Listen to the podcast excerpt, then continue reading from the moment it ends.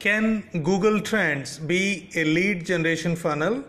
Hello, friends. My name is Sumit Sharma. I am the founder and director of W3 Developers. And today, in our ongoing series of six lead generation funnels to grow your business, I will tell you about the lead generation funnel number five that is Google Trends.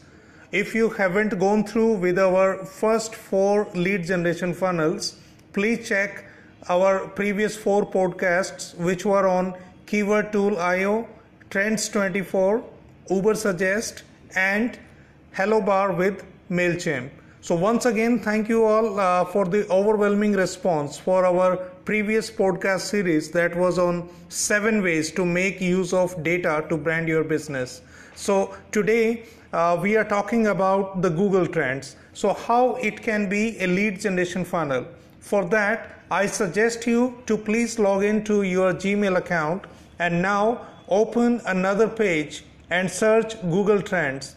Once it opens, choose your country where you want to see the latest trend on Google. Let's take an example. Suppose my company sells holiday packages and we reside in India.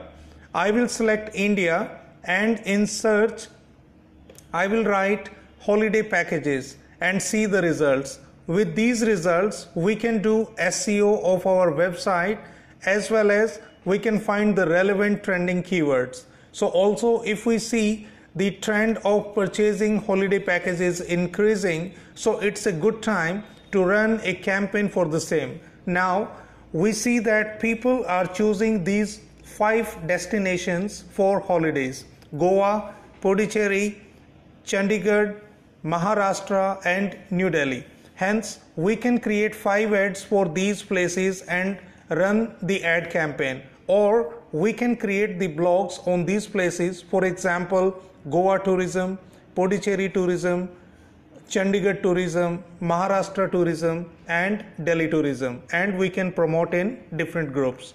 Now, uh, we come on the best part of uh, this that is related topics and related queries. On this particular keyword and the country selection, it is showing 17 topics and 9 queries. So if we can see that we can create the blog or the podcast based on these and do the on page SEO, it will solve the purpose. This will be very helpful in bringing you on the top page of the Google. So now, uh, once the people start coming to your website, the rest depends on your caliber and how you utilize this data. On the similar grounds, if you can uh, see these keywords and the relevant topics and the queries, try to bring the consistency in creating the blogs and the podcasts on these topics and circulate on maximum social media accounts. It will be very helpful in driving traffic to your website. So that was all from my side regarding Google Trends. If you have any more points to add about Google Trends, please write in the comment section.